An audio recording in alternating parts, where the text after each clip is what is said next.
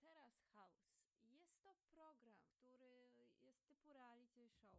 W jednym domu, w dosyć pięknym domu, są 2 samochody do dyspozycji, właśnie piękny taras i ten dom znajduje się w różnych miejscach, czyli w zależności od sezonu jest to Tokio, Karuizawa, Kamakura.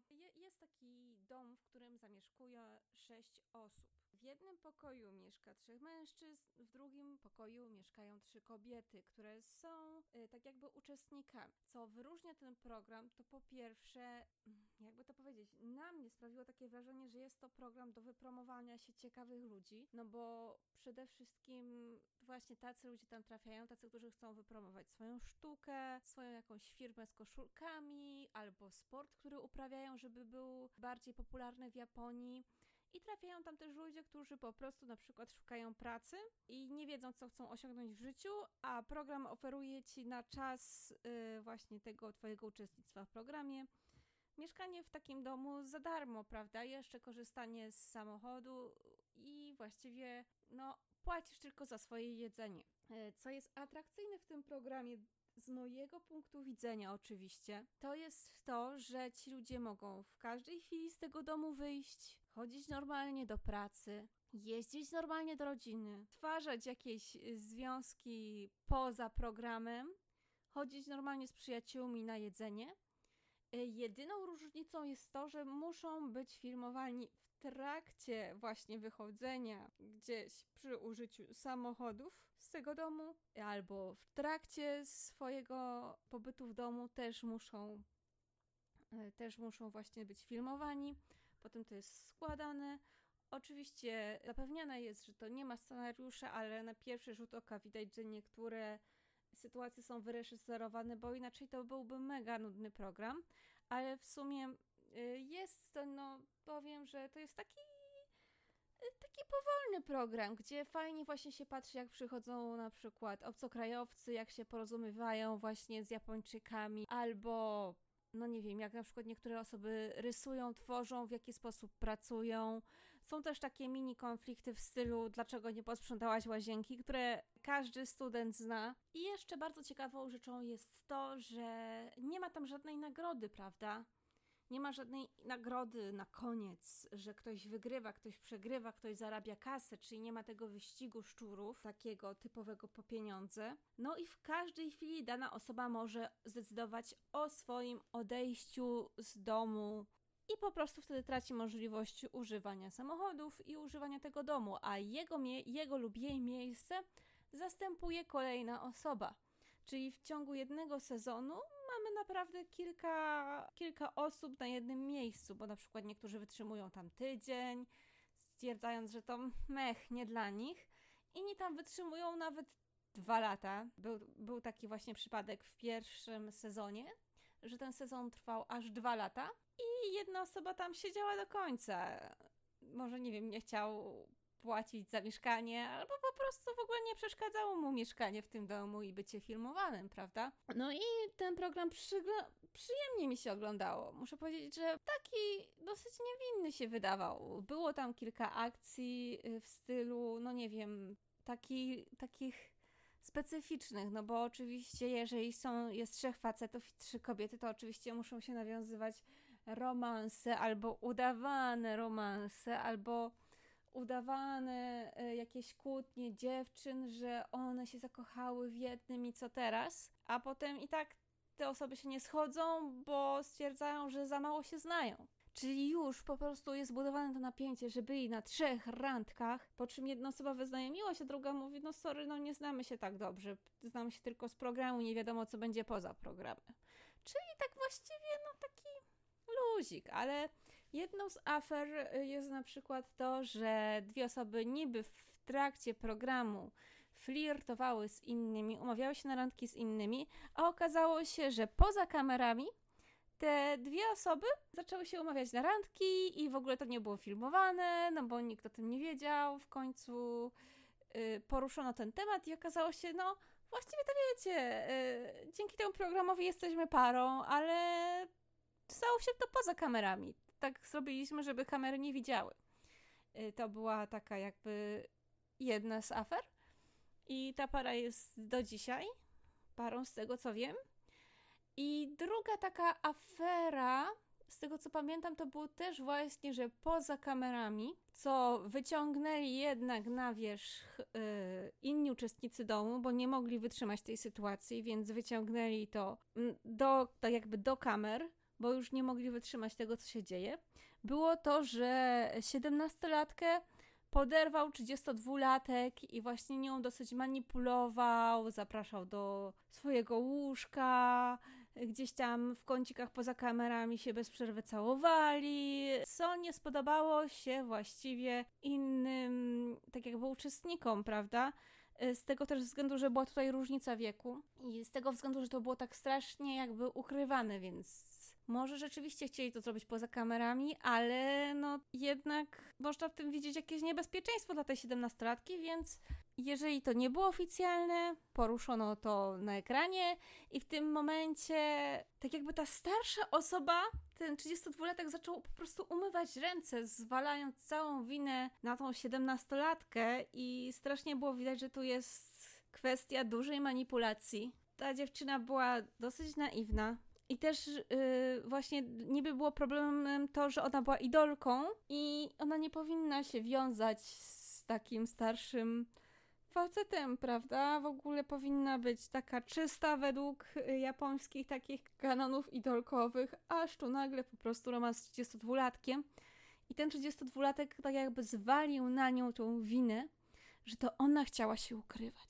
No generalnie w końcu się skończyło na tym, że dziewczyna nim wzgardziła i nie zostali parą, a przynajmniej nieoficjalnie w programie. Także takie afery się zdarzały i program wydawał się niewinny, ale no wiadomo, taki reality show nie będzie do końca niewinny. Na pewno wydawał się taki mniej inwazyjny niż większość reality show. Aż tu nagle w pewnym momencie mamy najnowszy sezon, który miał trwać do Olimpiady w 2020 roku, a trwał do momentu koronawirusa. Do momentu właśnie zamknięcia tego wszystkiego, lockdownu, do rozesłania ludzi do domów. Oczywiście odbyło się to bez żadnych dram w stylu Big Brothera, bo rujnujecie nasze marzenia. Nie wiem, czy widzieliście te filmiki amerykańskiego czy tam kanadyjskiego Big Brothera, gdzie ludzie płakali, że muszą wrócić do domu, bo koronawirus rujnuje ich karierę i pęd po pieniądze. Tutaj w Terrace House to się obyło bez tego, prawda? Bo tutaj nie było żadnej nagrody, tutaj też nie było tego zamknięcia, że uczestnicy nie mogli wychodzić, prawda? I w tym momencie zakończył się Terrace House, ten sezon w Tokio. I do tego w tym sezonie dosyć długo w programie była różowowłosa wrestlerka, popularna w Japonii, dosyć młoda, Hana Kimura. Hana Kimura była córką innej wrestlerki. Jej ojciec, nic nie wiadomo o ojcu Hany, bo matka nie za dużo się wypowiada, ale jest wspomniane, Hana wspomina, że bardzo dużo osób znęcało się nad nią psychicznie w szkole, bo było widać, że ma domieszkę krwi indonezyjskiej, bo tak matka gdzieś powiedziała, że tata był z Indonezji też, a Hana przynajmniej dla Japończyka nie wyglądała na taką Japonkę czystej krwi, miała taką dosyć ciemną karnację, delikatnie większy nosek, ale była bardzo ładna, zawsze uśmiechnięta, miała takie swoje dwie twarze, jedna twarz to była ta uśmiechnięta Hana, która wszystkim pomaga, druga to była właśnie taka niewinna Hana, która szybko się zakochuje, bo ten się jej podoba, tamten się jej podoba i chciałaby się już umówić, jakiś romansik mieć, ale niestety wszyscy ją odrzucają, aż w końcu jest taki jeden chłopak, który właśnie zaprzyjaźnia się z nią. Ona nigdy o nim nie myśli jako o mężczyźnie, takim, z którym mogłaby się umawiać, ale po tym jak on jej wyznaje miłość, ona zaczyna się zastanawiać, co by tutaj zrobić, jadą razem na wycieczkę i tak szczerze powiedziawszy, ona niby jest otwarta na niego, niby chce się umawiać, ale no ten uczestnik jest dosyć specyficzny. On się lubi użalać nad sobą, on nie sprząta, on ma głowę, cały czas ma głowę w chmurach. Taki, wiecie, współlokator, który no jest okej jako człowiek, ale nie chciałbyś go mieć za współlokatora, prawda? Bo ci tam gdzieś syfił, gdzieś by ci tam nie wyciągnął czegoś z pralki, gdzieś by coś włączył, gdzieś by cały czas siedział i płakał, że nic nie robi w życiu i nie zabierał się za siebie mimo wszystko.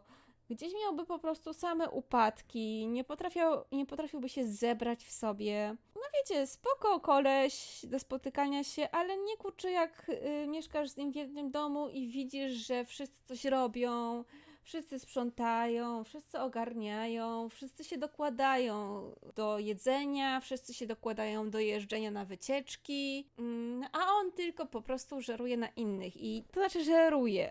No tamte osoby były okej, żeby właśnie, że one dużo zarabiają i że one będą sponsorować to, tamto i tak dalej. No ale dla dziewczyny, która nie jest zakochana i tak się zastanawia, prawda, czy warto się z nim umawiać, no to on nie powinien być jakiś super atrakcyjny, bo on na razie walczy o siebie, prawda, a przynajmniej teoretycznie próbuje walczyć, ale coraz mniej efektywnie i rzeczywiście nie nadawał się już w pewnym momencie do tego programu i powinien był według mnie wyjść z tego programu, ogarnąć się poza nim, bo też to wszystko, ta jego postawa wywołała dużo różnych właśnie takich małych niesnasek. No i słuchajcie, poza tymi dwoma twarzami Hana ma jeszcze trzecią twarz, czyli takiej swojej wrestlerki. Czyli ona jest taką wrestlerką, ona wychodzi na scenę, ona występuje w wielu miejscach i ona udaje taką groźną i oczywiście tam przewraca te swoje przeciwniczki, krzyczy, udaje taką super agresywną.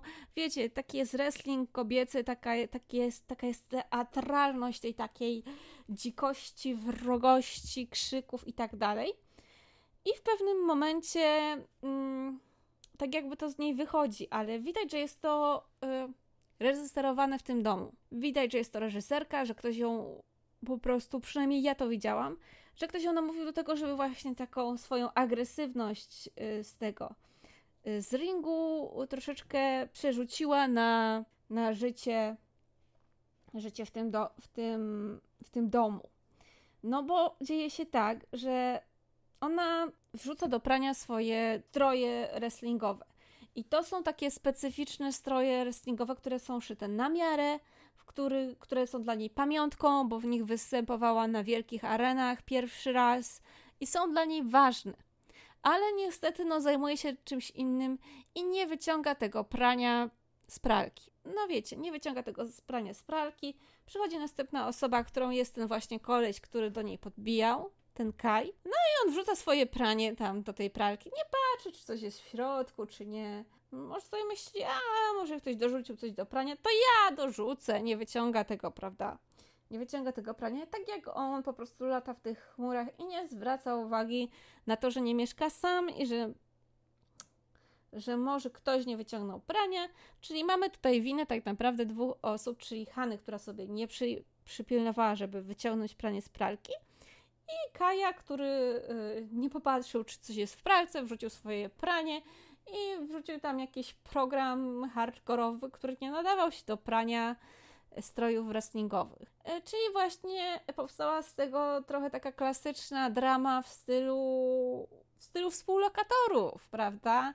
Że jednemu coś nie pasuje, drugiemu coś nie pasuje, no i zaczynają się kłócić. I oczywiście Hana zaczęła krzyczeć na tego Kaja, bo ona już miała dość tego, że on się opiera na innych, że on nie sprząta, że te jej stroje były dla niej bardzo ważne. Właśnie widać, że po prostu jej się uzbierało i ulało, przy czym jej matka i wiele innych osób twierdzi, że produkcja ją podburzała i zachęcała do tej teatralnej sceny, żeby po prostu był jeszcze taki efekt wow. Po prostu taki efekt takiej prawdziwej kłótni, bo jeszcze w tym sezonie nie było takiej mocnej kłótni, więc Hana właśnie w taki dosyć agresywny sposób krzyczy na niego, żeby się ogarnął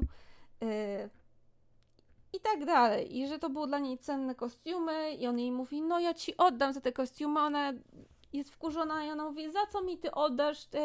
Ja nie potrzebuję twoich pieniędzy w ogóle, te kostiumy były super drogie, tak, ale ty gościu nie masz kasy nawet na nic. Prawda? I ona tam się zaczyna denerwować o to wszystko.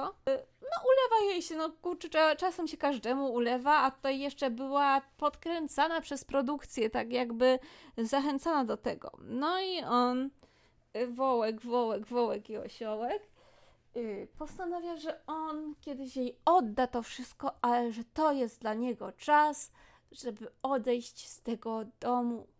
I oczywiście odchodzi taki smutny i tak dalej. Potem z tego co wiemy, oni się przeprosili przez telefon za tą akcję. Pewnie wszyscy wiedzieli, że to jest tak jakby troszeczkę inscenizowane. Nam się na przykład z koleżanką, z którą to oglądałam, bardzo podobało to, że Hana się postawiła. Bo to było takie niejapońskie, prawda? Takie, że ktoś po prostu powiedział wprost człowiekowi, żeby się ogarnął. Że to nie było takie typowo japońskie, milczymy na wszystkie tematy i patrzymy na siebie złymi oczami, prawda? Albo obgadujemy się za plecami. Czyli takie to było wprost. Wszystko by było spoko. Ale w maju 2020 roku Hana zaczyna wrzucać na Twittera specyficzne tweety. Instagrama to również nie omija. Widać Hanę przytulającą się do swojego kotka. Hanna tam pisze, że przeprasza, że ma już dość i że dziękuję. Tyle pisze na Instagramie. Natomiast w tym samym czasie na Twitterze zaczynają pojawiać się w tym samym czasie podejrzane tweety. Hanna pokazuje tak jakby zdjęcia swoich rąk, które są pełne właśnie takich cięć na rękach, takiego self-harmu.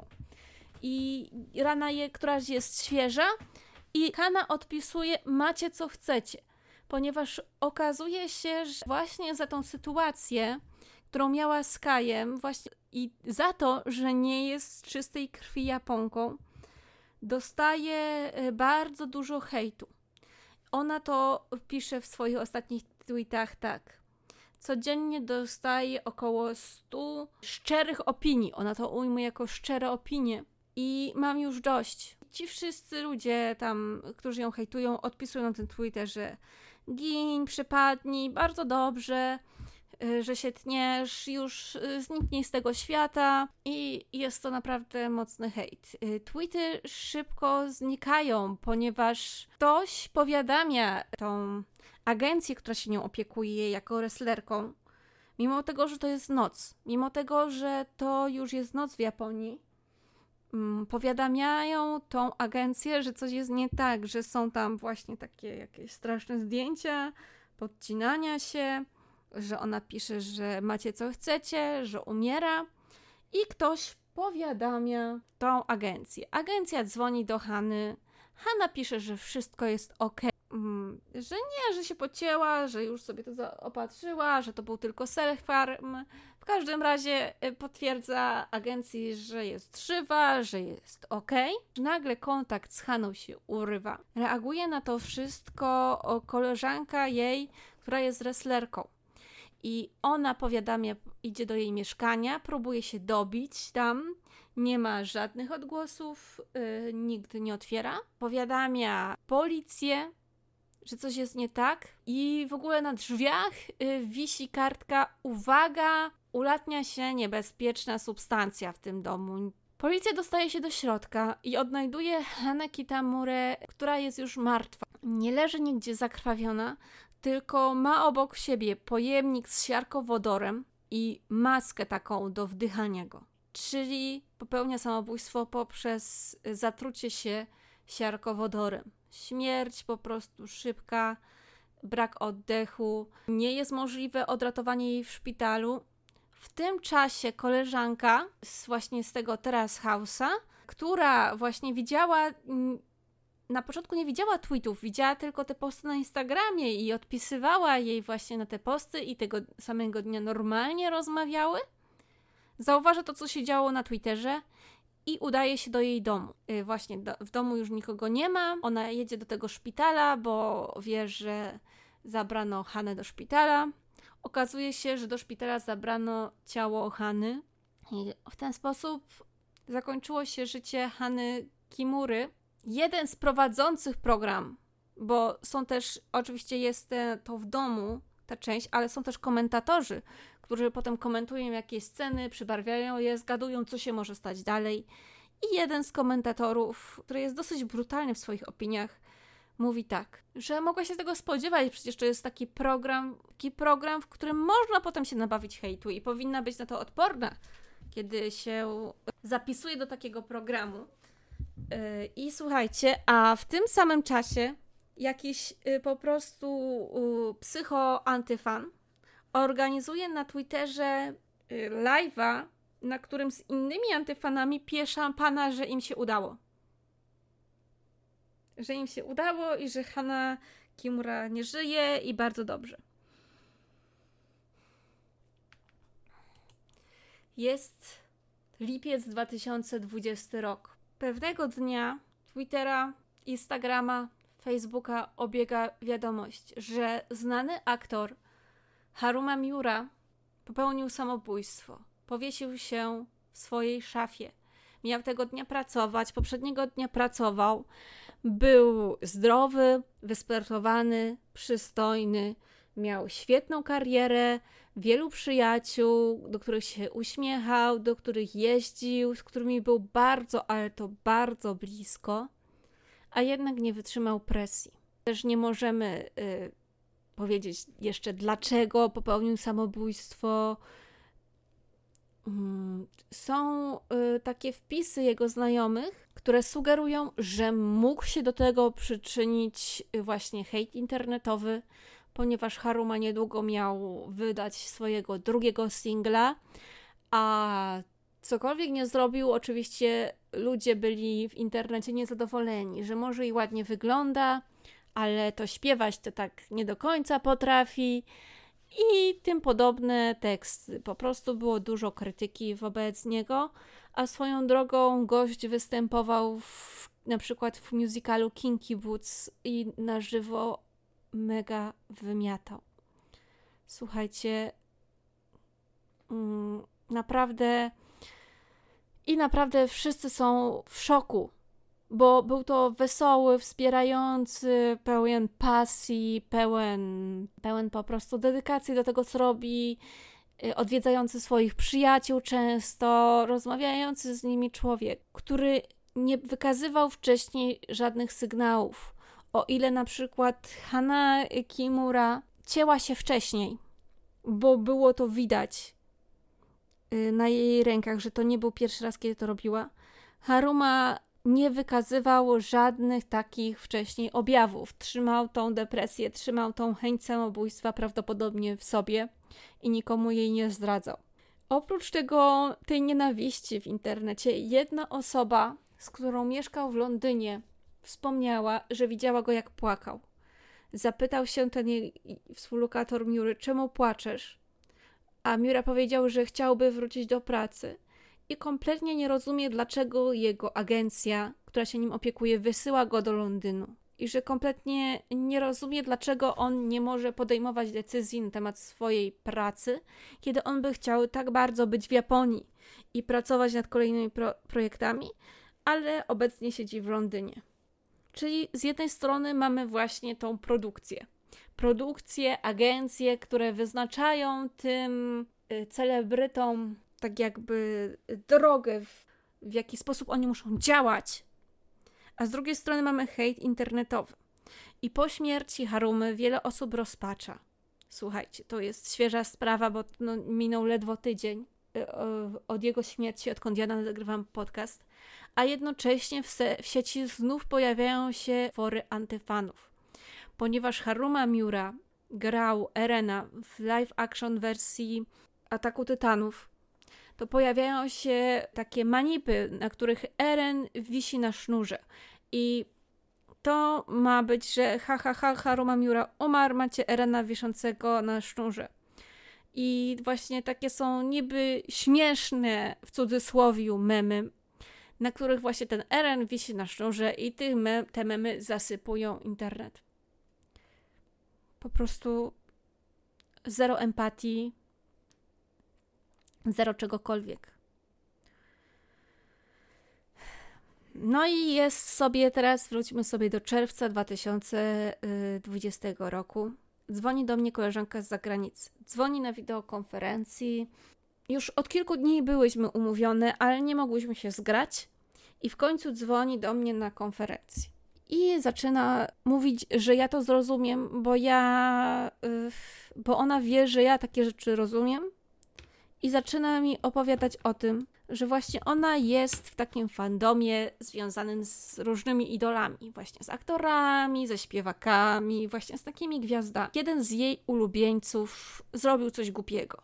Ja nie wnikam, co zrobił, słuchajcie, bo naprawdę mnie te fandomy aż tak nie interesują. Ja bardzo lubię tą twórczość, bardzo lubię oglądać seriale, bardzo lubię słuchać tych ludzi, ale to nie jest taki etap życiowy, na którym najważniejsza rzecz, jaką ja powinnam po prostu robić, to jest wgłębiać się w jakieś afery, dramy i wciągać się w jakieś życie aktorów.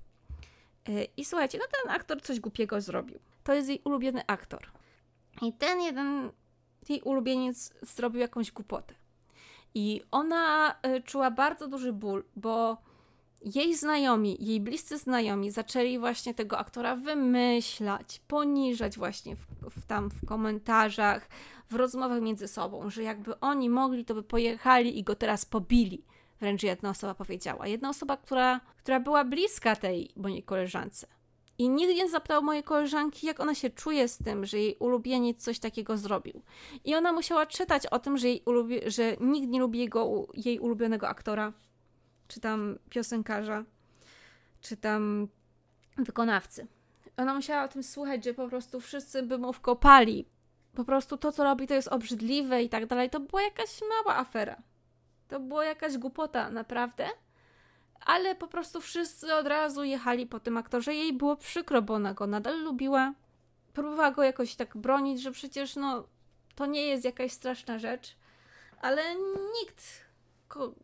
Bo ona naprawdę lubiła te koleżanki i nikt z tych koleżanek i kolegów nie zareagował tak, żeby się zapytać, jak się czujesz, albo się zastanowić, czy to jest okej, wymyślać tak, jeździć po jej idolu, albo nie zdołali jej przekonywać racjonalnie do tego, że no niefajnie postąpił, o czym ona wiedziała, ale no przecież lubi jego twórczość. Nikt tego w żaden delikatny sposób nie zrobił, tylko oczywiście wszyscy zostali pochłonięci rozmową, jacy to ich idole są czyści, wspaniali i jak tamten jeden im szkodzi.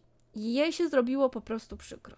I ona mówi tak, że wtedy przejrzała na oczy, że osoby właśnie z fandomu, które dla niej były przyjaciółmi, że jej się wydawało, że oni są tak strasznie blisko, bo są z jednego fandomu i tak się nim fascynują.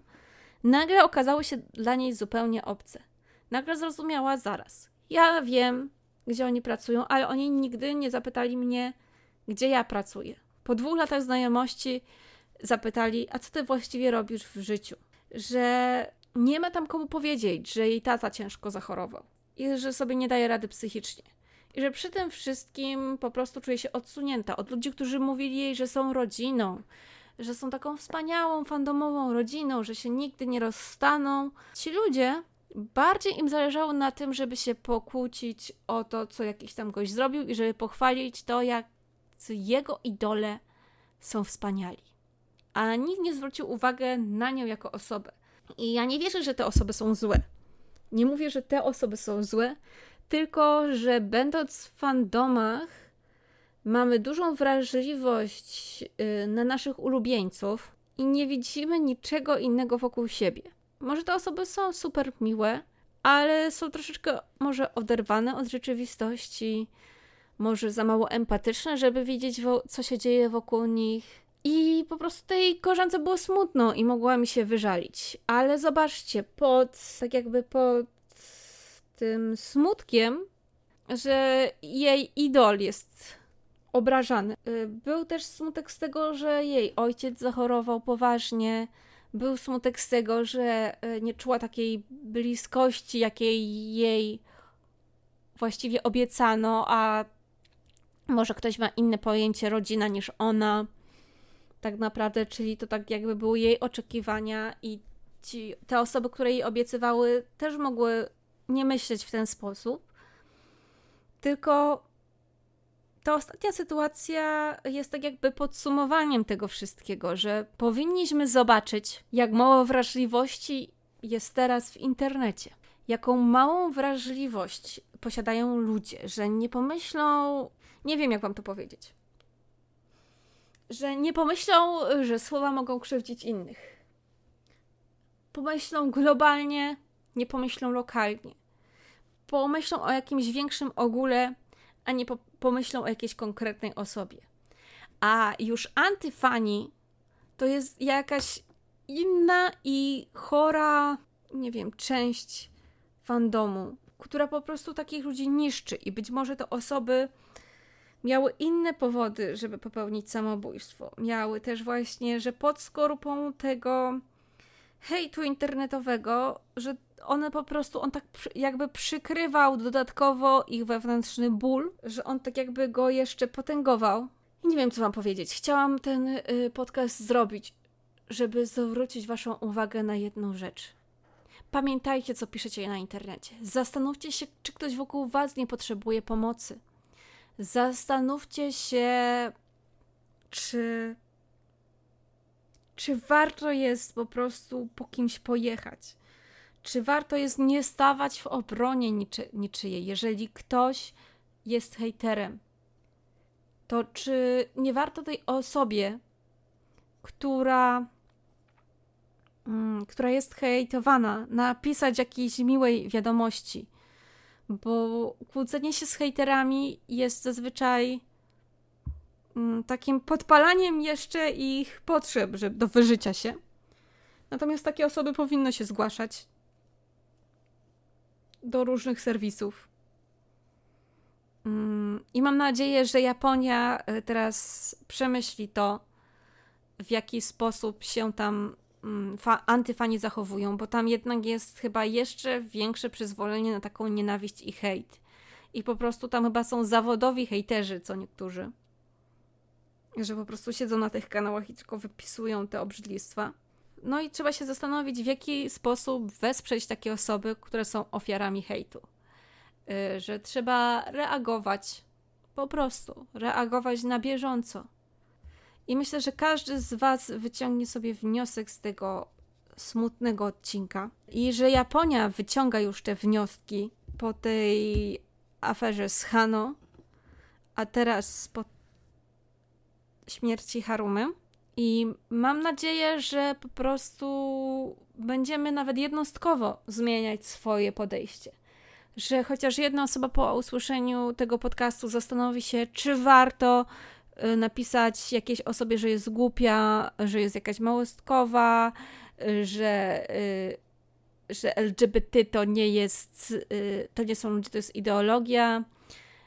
Właśnie nawet w tym kontekście Polski, czy warto właśnie wymyślać, tak jakby pokazywać pogardę wobec innej grupy społecznej, innego światopoglądu, czy warto wyzywać niektórych od ciemnogrodu, czy warto wyzywać niektórych od bezdzietnych lambadziar? Czy warto się wyśmiewać z czyjegoś wyglądu, z czyjegoś pochodzenia, że jest z miasta, że jest ze wsi? Czy warto się, nie wiem, wyśmiewać z tego, że ktoś jest prawiczkiem, dziewicą, albo wyśmiewać z tego, że on to tylko seks uprawia cały czas? Czy warto się wyśmiewać z kogoś w szkole, że ma wady wymowy, że jest taki, a taki.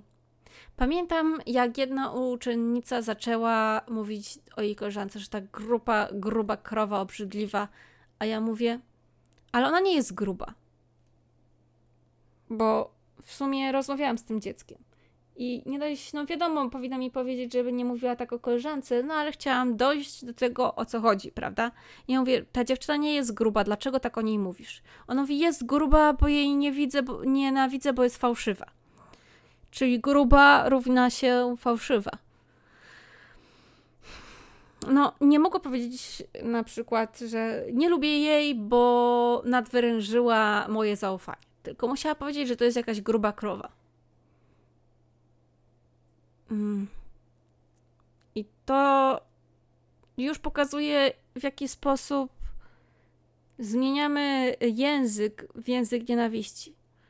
Że zamiast powiedzieć konkret, mówimy, że on jest taki, głupi. I ciężko jest wyciągnąć wnioski z takich strasznych historii. I ciężko sobie w ogóle z nimi poradzić, bo ja właśnie jeszcze 2 dni temu rozmawiałam z koleżanką, że skoro Haruma sobie nie poradził, który naprawdę z zewnątrz naprawdę było mu czego zazdrościć, że tak to ujmę. Czy skoro ktoś tak jak Haruma nie poradził sobie psychicznie, to dlaczego ja mam sobie radzić? Dlaczego ja mam sobie dawać radę, prawda? Że niestety takie myśli niektórych nachodzą. I że z takimi sytuacjami ciężko jest sobie poradzić, bo nie ma dla nich takiego logicznego wyjaśnienia, dlaczego człowiek popełnia samobójstwo. Że bardzo często jest to choroba psychiczna i ta choroba psychiczna jest po prostu wręcz prowokowana przez takie komentarze. I chciałabym, żebyśmy się wszyscy zastanowili, co tak naprawdę możemy zrobić, żeby takie sytuacje się nie powtarzały.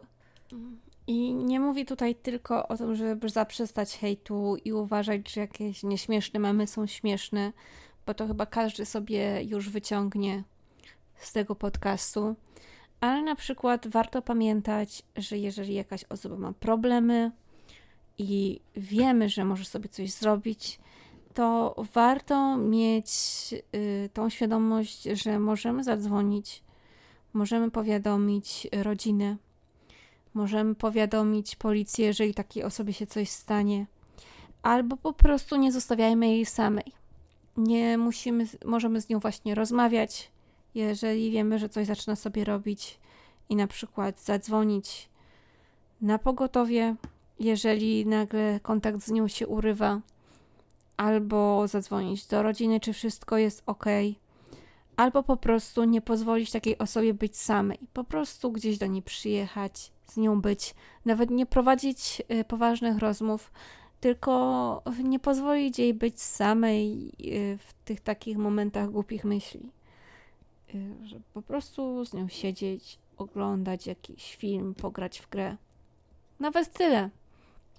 A jeżeli chodzi o moje takie wishful thinking, czyli myślenie życzeniowe, to chciałabym, żeby w Japonii większą wagę przykładali właśnie do takiej opieki psychologicznej.